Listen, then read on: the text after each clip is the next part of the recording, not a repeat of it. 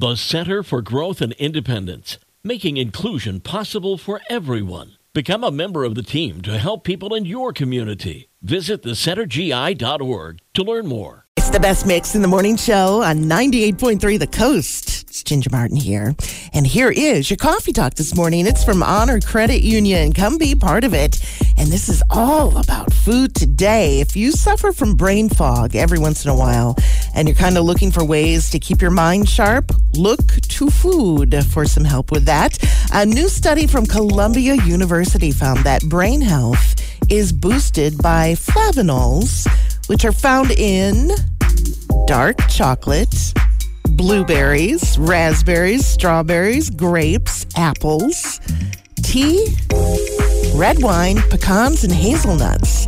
A list of delicious things you probably love to eat anyway, so maybe just grab an extra handful of each. All right, today is National Donut Day. Probably not going to help with your brain fog, but boy, they're good.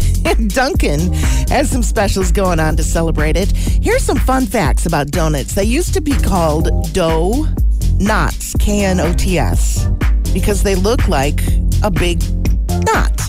And when they were fried, the, sever, uh, the center of it never quite got cooked. So somebody made a hole in the center so they could cook more evenly, which is now the donut that we know and love today. And we've been celebrating National Donut Day since 1938 when the Salvation Army made and sold donuts to help raise money during the Depression. And Sunday happens to be National Cheese Day. I will be celebrating that for sure. Cheddar cheese is the most popular cheese in America, followed by American cheese. Mozzarella, Swiss, and pepper jack round out the top five. And that is your coffee talk today from Honor Credit Union. Come be part of it. From 98.3 The Coast.